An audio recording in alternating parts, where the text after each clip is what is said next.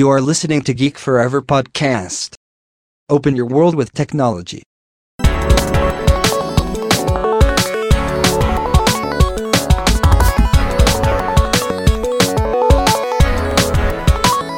This is Geek Story.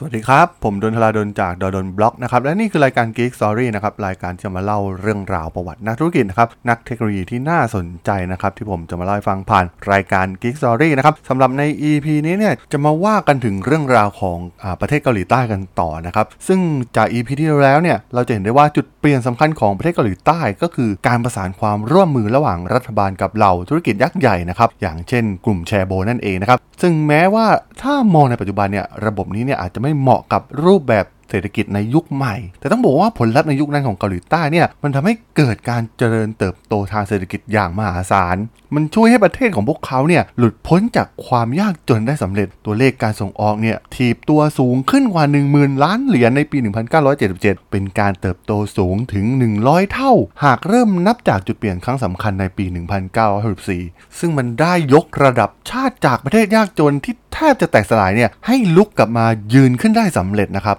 และต้องบอกว่าสิ่งที่น่าสนใจอีกอย่างหนึ่งของประเทศเกาหลีใต้นั่นก็คือเรื่องของจิตวิญญาณของนักสู้ว่ากันว่ามีแต่เหล่านักสู้เท่านั้นนะครับที่จะอยู่รอดในสังคมประเทศเกาหลีใต้ได้ทุกคนเนี่ยต้องต่างแข่งขันกันขับเคี่ยวกันในทุกเรื่องในชีวิตตั้งแต่การพยายามอย่างหนักในการสอบเข้ามหาวิทยาลัยการหางานการเลือกคู่ครองต้องเรียกได้ว่าเกาหลีใต้นั้นต้องแข่งขันตั้งแต่วัยเด็กและไม่มีทีท่าว่าจะลดลงเลยแม้จะเกษียณจากการทำงานไปแล้วก็ตามหลังจากสงครามเกาหลีจบนั้นแม้มันจะไม่ได้เป็นการจบเลยเสียทีเดียวมันเป็นการแค่เจรจาสงบศึกชั่วคราวมาจวบจนถึงปัจจุบันเพียงเท่านั้นด้วยความยากจนข้นแค้นเป็นชาติที่ถูกรุกรานและถูกโจมตีอยู่เสมอมันบีบให้เกาหลีใต้เนี่ยต้องคิดหาทางให้หลุดพ้นจากสถานการณ์อันเลวร้ายนี้ซึ่งต้องบอกว่าทางออกเดียวที่พวกเขามีก็คือการทุ่มเทพัฒนาทรัพยากรมนุษย์อย่างเต็มที่เพื่อจะได้ไปเป็นกำลังสำคัญในการพัฒนาประเทศต่อไปแม้ว่าในปีหนึ่งพันเก้าร้อยสี่สิบห้ามีประชากรชาวเกาหลีใต้เพียง ห้าเปอร์เซ็นต์ เท่านั้นที่ได้รับการศึกษาระดับมัธยมหรือสูงกว่าแต่หลังจากที่นายพลปาร์คขึ้นดำรงตำแหน่งประธานาธิบดีในปี หนึ่งพันเก้าร้อยหกสิบเอ็ด นั้นประชาชนได้ถูกกระตุ้นให้ทำงานอย่างหนักและร่วมแรงแข่งขันกันเพื่อพัฒนาชาติและยกระดับให้เกาหลีใต้เนี่ยเหนือกว่าประเทศอื่นให้จงได้ถึงขั้นที่ว่ามีการรณรงค์ให้โค่นญี่ปุ่นโดยผ่านการพัฒนาอุตสาหกรรมมีการปลุกจิตวิญญาณนักสู้ของชาวเกาหลีมีการตั้งเป้าหมายของประเทศให้ทำลายสถิติการส่งออกผลิตภัณฑ์ให้ได้ในทุกๆปีเพื่อให้เกาหลีใต้นั้นก้าวสู่การพัฒนาอย่างเร็วที่สุดเท่าที่จะเร็วได้มันเป็นการร่วมแรงร่วมใจของชาวเกาหลีใต้ทุกคนไม่ว่าจะเป็นอุตสาหกรรมยักษ์ใหญ่แรงงานหรือเหล่าชนชั้นกลางเองก็ตามทุกคนเนี่ยต่างร่วมใจกันพัฒนาให้เกาหลีใต้ก้าวขึ้นไปเทียบเคียงกับยักษ์ใหญ่อย่างญี่ปุ่นให้จงได้ถึงขั้นที่ว่าคนเกาหลีนั้นถูกปลุกฝังตั้งแต่เยาว์วัยว่าเมื่อเติบโตขึ้นนั้นพวกเขาจะต้องเป็นเหมือนดั่งนักรบนักรบในอุตสาหกรรมเด็กๆทุกคนเนี่ยมีหน้าที่ในการสร้างประวัติศาสตร์ในการฟื้นฟูชาติขึ้นมาใหม่เหล่านักเรียนทุกคนต้องขยันเรียนมากขึ้นมากกว่าชาติอื่นๆที่เขาร่ำเรียนกันเพราะเมื่อเติบโตขึ้นมาเป็นผู้ใหญ่แล้วนั้นเหล่าเด็กๆเหล่านี้จะต้องอุทิศกำลังทั้งชีวิตเพื่อพัฒนาเศรษฐกิจของประเทศให้ดีขึ้นเป้าหมายใหญ่ของประเทศในตอนนั้นก็คือการขยับตัวเลขการส่งออกของเกาหลีใต้ให้ไต่เต้าขึ้นไปอยู่อันดับต้นๆของโลกให้จงได้มันเป็นเพราะสถานะที่ไม่มั่นคงเลยของเกาหลีใต้พวกเขาได้พลิกวิกฤตนี้ให้เป็นโอกาสพวกเขาต้องรีบสั่งสมอำนาจทางเศรษฐกิจโดยเร็วที่สุดประเทศเล็กๆแห่งนี้เนี่ยเกิดมาพร้อมกับความยากจนทรัพยากรก็น้อยนิดแถมยังมาถูกแบ่งแยกจากเขตอุตสาหกรรมที่มีอยู่เดิมในแถบทิศเหนือที่ตอนนี้เนี่ยได้กลายเป็นของเกาหลีเหนือเป็นที่เรียบร้อยเกาหลีใต้นั้นได้ถูกโอบล้อมด้วยรัฐที่มีทั้งอำนาจและมีความแข็งแกร่งกว่าในทุกๆอย่างไม่ว่าจะเป็นจีนรัสเซียหรือญี่ปุ่นเองก็ตามเหล่าผู้นำเนี่ยจึงต้องพยายามทำทุกอย่างให้เกาหลีใต้เนี่ยมีความสามารถในการแข่งขันทางด้านเศรษฐกิจมากที่สุดและเร็วที่สุดเท่าที่จะทำได้ซึ่งการค้าขายนั้นไม่ได้เพียงทำให้เกาหลีใต้มีความมั่งคั่งเพียงเท่านั้นแต่มันยังช่วยให้ประเทศเนี่ยอยู่อย่างปลอดภัยจากชาติมหาอำนาจรอบข้างอีกด้วยมีอุตสาหกรรมอย่างหนึ่งที่น่าสนใจเป็นอย่างมากนั่นก็คืออุตสาหกรรมการต่อเรือซึ่งในช่วงแรกนั้นเกาหลีใต้แทบจะไม่มีอุตสาหกรรมต่อเรืออยู่เลยแต่ท่านผู้นำอย่างปาร์คนั้น ต้องการให้เกาหลีใต้เป็นประเทศอุตสาหกรรมต่อเรืออันดับหนึ่งของโลก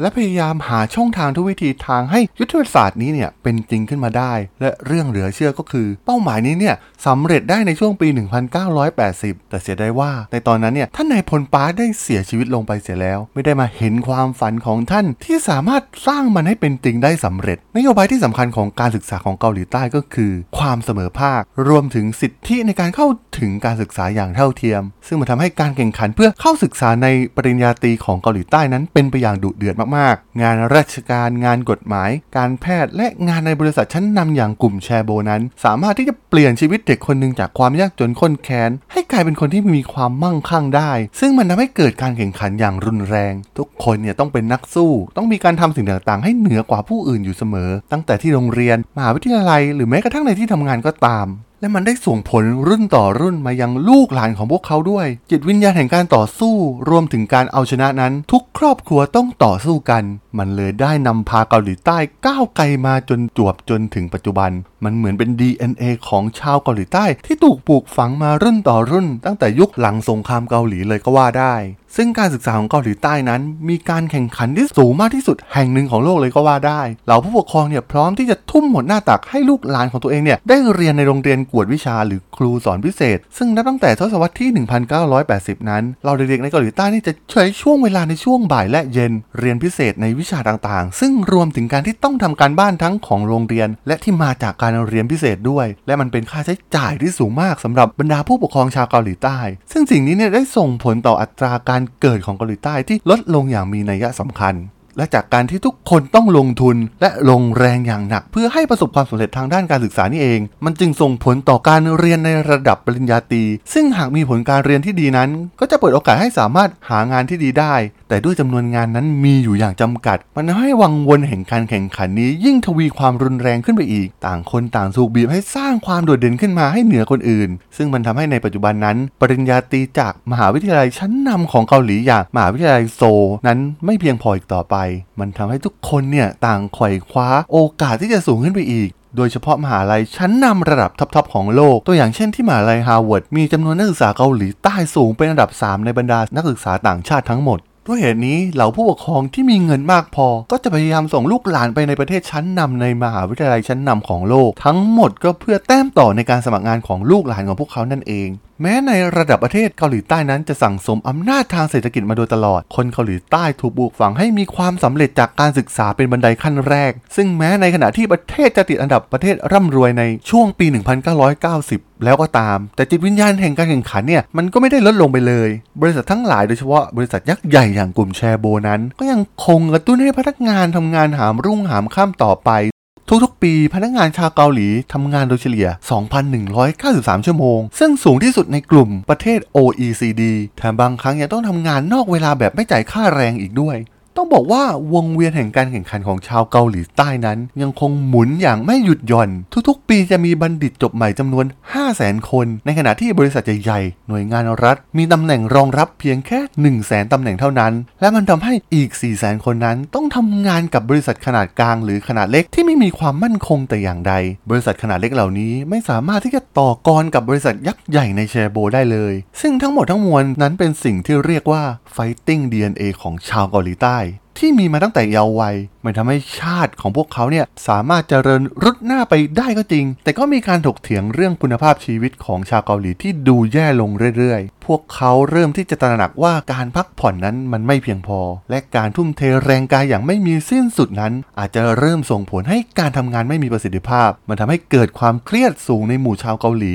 และการแข่งขันนี่เองที่เป็นปัจจัยให้ประเทศนี้เนี่ยมีอัตราการฆ่าตัวตายที่สูงมากๆซึ่งความเครียดการไร้ความสุขในการทำงานคุณภาพชีวิตสิ่งต่างๆเหล่านี้เนี่ยอาจจะเป็นปัจจัยที่คอยขัดขวางการเกิดขึ้นของนวัตกรรมใหม่ๆซึ่งถือเป็นเครื่องมือที่สำคัญในการพัฒนาเศรษฐกิจของเกาหลีใต้ในอนาคตซึ่งต้องบอกว่า Fighting ดี เอ็น เอ นี่แหละที่เป็นปัจจัยสำคัญและเป็นแรงขับเคลื่อนที่สำคัญที่สุดที่ทำให้เกาหลีใต้ประสบความสำเร็จอย่างรวดเร็วแต่ทั้งหมดนี้ก็ต้องแลกมาด้วยผลเสียทางลบที่คอยบั่นทอนอารมณ์และจิตใจของผู้คนชาวเกาหลีใต้เช่นเดียวกันซึ่งบางทีนั้นตอนนี้ในวันที่เกาหลีใต้ได้กลายเป็นประเทศที่พัฒนาแล้วสำเร็จเป้าหมายหลายอย่างของพวกเขาก็ประสบความสำเร็จแล้วแทบจะทั้งสิ้น มันก็อาจจะถึงเวลาแล้วที่พวกเขาอาจจะต้องละทิ้งความทะเยอทะยานที่จะเป็นที่หนึ่งลงเสียบ้างเพื่อแลกกับคุณภาพชีวิตของชาวเกาหลีใต้ที่ดีขึ้นกว่าเดิมนั่นเองครับสำหรับเรื่องราวของการพัฒนาประเทศเกาหลีใต้ใน อี พี นี้เนี่ยผมก็ต้องขอจบไว้เพียงเท่านี้ก่อนนะครับผมจะมาอัปเดตให้ฟังกันอีกครั้งในวันพรุ่งนี้นะครับถ้ายังไงเพื่อนๆที่สนใจเรื่องราวของประเทศเกาหลีใต้เนี่ยก็สามารถติดตามกันได้นะครับทางช่อง Geek Forever Podcast ตอนนี้มีอยู่ในแพลตฟอร์มหลักๆทั้ง Podbean Apple Podcast Google Podcast Spotify YouTube แล้วก็จะมีการอัปโหลดลงแพลตฟอร์ม Blogdit ในทุกๆตอนอยู่แล้วด้วยนะครับถ้ายังไงก็ฝากกด Follow ฝากกด Subscribe กันด้วยนะครับแล้วก็ยังมีอีกช่องทางนึงเพิ่มเติมนั่นก็คือในส่วนของ ไลน์ แอด ที่ แอท ทาราดอลแอท ที เอช เอ อาร์ เอ ดี เอช โอ แอล สามารถแอดเข้ามาพูดคุยกันได้นะครับผมก็จะส่งสาระดีๆพอดแคสต์ดีๆให้ท่านในทุกๆวันอยู่แล้วด้วยนะครับถ้ายังไงก็ฝากกดแอดกันเข้ามาด้วยนะครับสำหรับ อี พี นี้เนี่ยผมก็ต้องขอลากันไปก่อนนะครับเจอกันใหม่ใน อี พี หน้านะครับผมสวัสดีครับ